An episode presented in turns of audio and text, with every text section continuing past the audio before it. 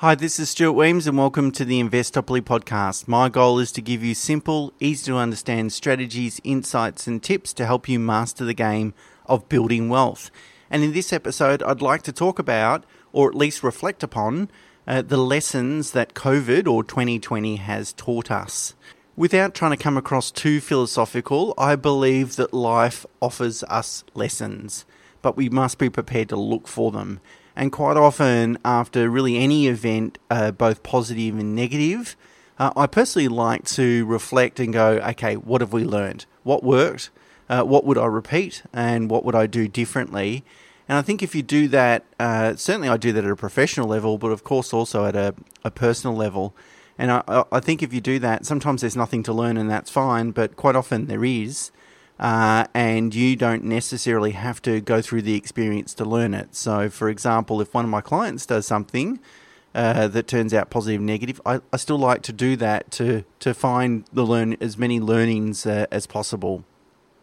Of course, 2020's been a bit of a crazy year, and I think we're all looking forward to 2021. We're all looking forward to uh, a vaccination, and we're looking forward to um, COVID being something that's in the rear vision mirror ra- rather than the windscreen. Uh, but you know, reflecting on this year, I you know, there's been some really positive outcomes. I'm really proud of all my clients that, except for one, they've all stayed the course. Only one client insisted on selling down some investments when the pandemic hit. But to be fair, there was some extenuating circumstances. Uh, thankfully, though, uh, a lot of clients uh, invested new monies. Uh, we helped them invest new monies, particularly during the market volatility. You know, during March, April, May, uh, during those times. And and whilst those investments were made with the, sole goal of maximising long term uh, returns, not chasing short term profits, uh, the performance has been very very good on those investments. So for a lot of clients has actually been a, a pretty positive experience. Uh, but as I said, I'd like to look for the learning. So, what has uh, 2020 taught us or reminded us? I think the first thing is to expect market crashes. Market corrections are just not that uncommon. They seem to occur every 8 to 12 years.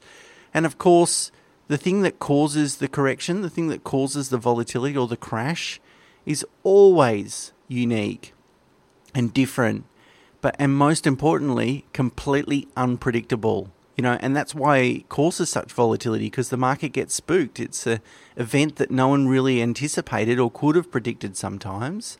Uh, and that's why it always feels so dramatic and it always feels this time is different. So, if anything, you know, if you can walk away after listening to this podcast, what I'd like to ring in your ears is next time a market correction happens, listen and watch, and you'll see that people tell you this time is different.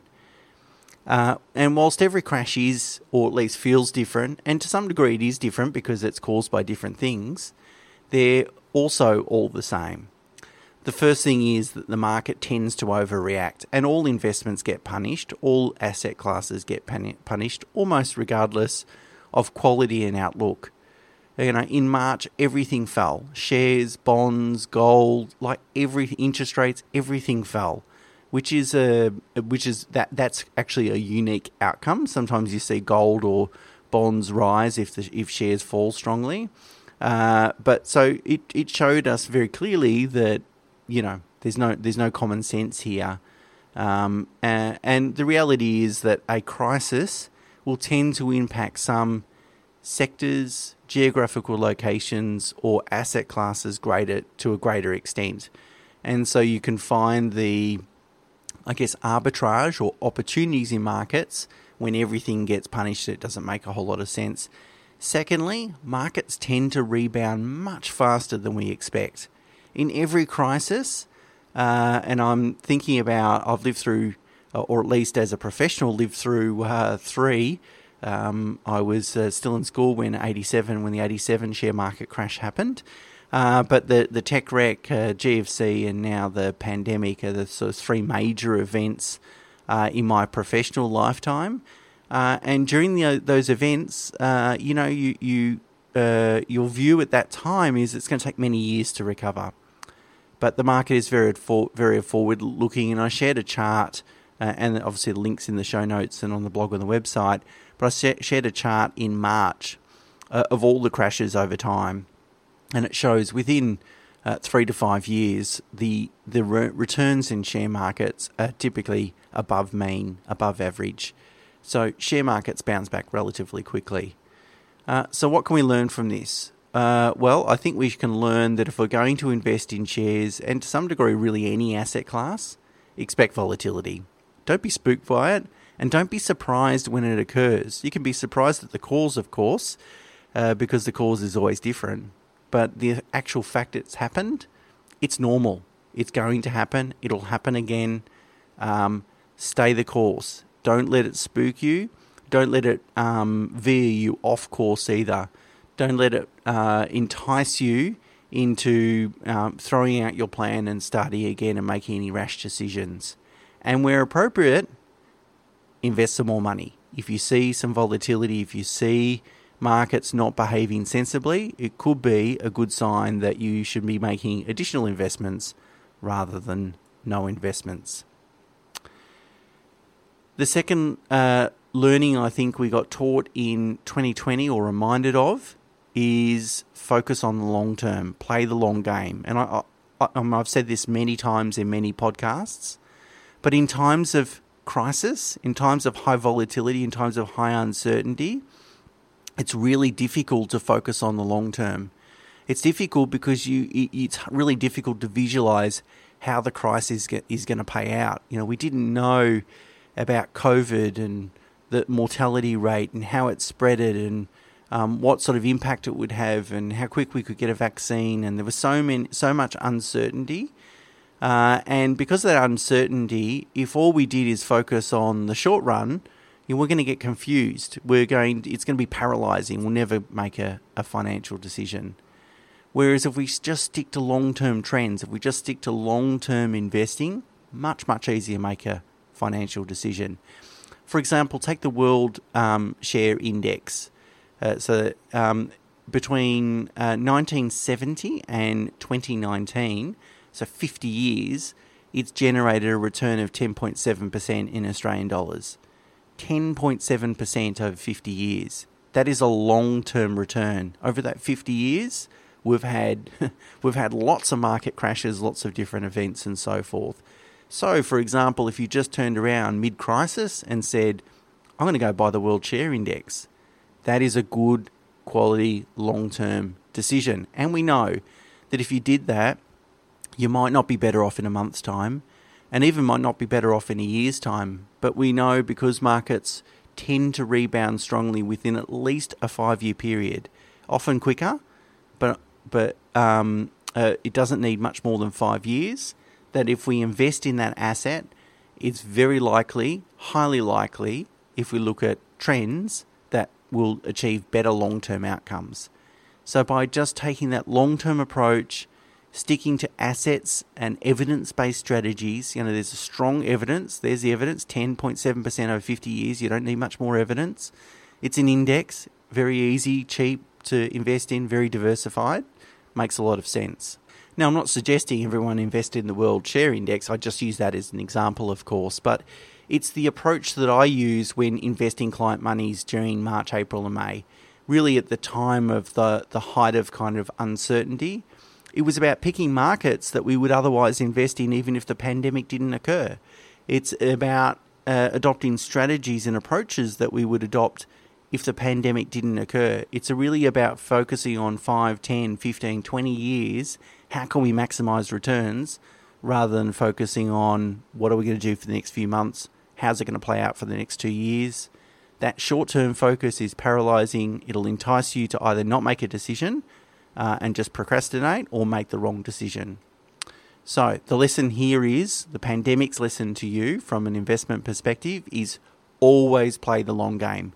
Focus on making decisions that are, that are focused on maximizing the greatest financial impact for you over a 10 plus year period. That's what you should be constantly asking yourself. What can I do today? What actions and decisions can I take so that in 10 years from now, I'll be financially much better off? And I think the pandemic 2020 as a year, great teaching lesson for that. Uh, number three, cash buffers are important. Uh, you know, having plenty of cash savings really provides that sleep at night factor, if you like. I typically like my clients to hold somewhere between six and 12 months of general living expenses in cash. So, you know, if they're spending $100,000 a year, I like to have fifty to $100,000 just in cash savings. Uh, it's important because, uh, well, it's, it's, important for very obvious reasons, of course, but if your income is to unexpectedly change, uh, you can still have that sleep at night. In fact, you can know that, look, if I don't have any income for a year, I'll be okay. Well, I mean, you'll be still be able to pay for living expenses. Uh, I'm sure you'll have to make some sacrifices, but you don't have to really uh, lie awake at night and worry about it. It also gives you plenty of time, a long enough runway to make some decisions uh, whether that's selling some assets or making some changes, but you've got some some space in order to make those decisions. You don't have to panic and make them overnight and so forth. And uh, I guess the pandemic also shows that whilst we might be in a really secure job or really secure industry, things can change at a global level that can uh, can upset that level of security. So having buffers in loans, having cash in the bank, having cash in offset accounts, uh, really, really important. Uh, if you run a business, critically important. Certainly, hospitality's worked that one out. Uh, unfortunately, I feel so sorry for the hospitality industry, particularly in Melbourne. They've suffered a lot, um, uh, proportionally much worse than any other industry, really. Uh, so, um, having plenty of cash, uh, Virgin and Qantas realised that as well. Having lots of cash in the bank meant that they survive or will survive the pandemic.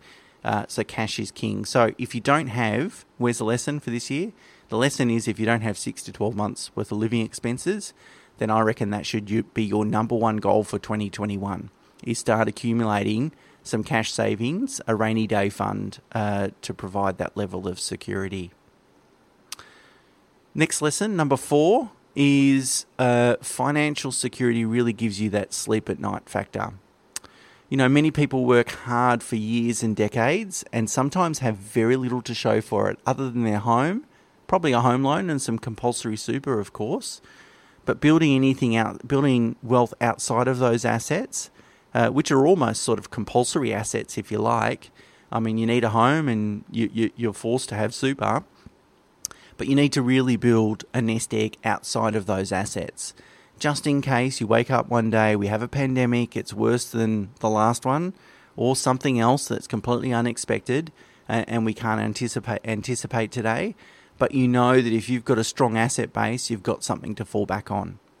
And I think that's one thing that a lot of people started thinking about when COVID hit was that I really wasted the past few years. I really didn't take enough of my surplus cash flow and put it to hard work to build wealth. Uh, and it's kind of a missed opportunity because if I had have done that, I don't then need to um, agonize over potentially losing my job or having my bonus cut or having to being forced to go down to three days a week or making those sorts of compromises that a lot of really large global businesses had to make uh, when the pandemic hit and, and, that we couldn't have anticipated, uh, say, towards the end of last year, for example. Uh, so having a plan, um, making sure you've got uh, some surplus investable cash flow, and doing something smart with that, really important. And the best time to start that is today. Well, the best time was probably yesterday, but uh, if you didn't start yesterday, then the best time is to start today. So, again, could be a little bit of a wake up call for you. Maybe it's a goal for 2021 to really start building your financial position giving yourself some financial security, making sure you've got some assets that if everything blows up, you can go and sell those assets and put some money in the bank. Uh, and uh, and make sure that your family and, and that yourself, of course, is secure. The last lesson, uh, number five, I think, uh, is we've got to be really careful about what information we feed our brain. When the pandemic hit, I stopped I personally stopped watching commercial TV. Now, admittedly, I didn't watch a lot of commercial TV. Most of it's rubbish, of course. But I found that the news, in particular, uh, was just ridiculously alarmist, alarmist and unbalanced. It didn't help me to become better informed, and all it did is just created higher levels of uncertainty. And look, if we if we think about it logically, we know logically that if all we put in our bodies is unhealthy foods, then we're going to have an unhealthy body. And our brain is no different. So we must proactively filter what we watch and read. Um, we can't expect to make good long term financial decisions if we're in a constant state of anxiety influenced by misinformation. I won't say fake news or fake media. I don't want to uh, use that quote. But really, uh, we have to understand that um, it, the the media just wants our attention because they'll sell that attention to advertisers. So they will do anything, a headline, a news story, something additional to be worried about. Um, they'll always dangle it in front of our eyes to grab our attention because attention makes money for them. So, how can we apply that? Uh, well, where's the lesson in that? Uh, well, of course, there's a lesson in when a pandemic hits, be really careful and turn the TV off. Um, but of course, let's then just think about in a normal kind of non pandemic time. Well, think about, you know, what you're reading. Um, some parts of the media will always talk negatively about investing and borrowing and property prices and the property market and financial advisors can't be trusted and all these sorts of things. They, these sorts of negative news stories uh, grab attention. Uh, so be careful about what you read. Be balanced. I, am not saying don't read any negative stories. I think you need to have a, a, balance of positive and negative stories, of course, to find the truth, which is probably somewhere in the middle. Uh, but be very careful about what you're reading, and most importantly, who you're listening to. Uh, and that's not just really about podcasts, but that's also most importantly about friends and family. They're all well-meaning, but they've got their own um, ideas about what's right and what's wrong that can be shaped by many different things, and and sometimes they're not necessarily that helpful. So be really careful about the kind of information you're putting inside your head, uh, because again, that's going to determine whether you make really good quality decisions. Reflecting on 2020, for me personally, it's been a wonderful year for my wife and I. Um, we've bought and sold residential property when no one else really wanted to. Uh, in fact, uh, just a few days before uh, Melbourne went into stage four lockdown, uh, it was a, a, I mean, there was a, a, great opportunity for us, and we jumped on it, even though no one was really that interested in buying or selling property at that stage. Uh, we've invested a lot in shares, uh, and also we've invested in commercial property during the year as well. So we've really taken our opportunities. And the only reason for me to share that information is to point out I follow my own advice or I eat my own cooking. And I think that's really important. It's one thing to tell people what to do, uh, but if they're not doing it themselves, uh, I think it lads, lacks uh, credibility. So, one thing's for sure there will be another crisis. It will be a unique event, and in the heights of all the hysteria, it will feel really uncertain and it will feel like the world has changed forever.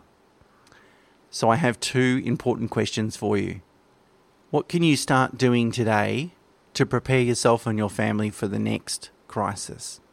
So, you've got a strong financial position to weather any storms. And secondly, what would you do differently when it hits? That's it from me this week. Uh, thank you very much for listening. As always, if you enjoy the podcast, please leave a rating uh, please leave a review and please share with family and friends if there's other people that you think will enjoy listening to the podcast. The only way it's going to spread is if you talk about it. So I appreciate you talking about it. Uh, that's it for me. Until next week. Bye for now.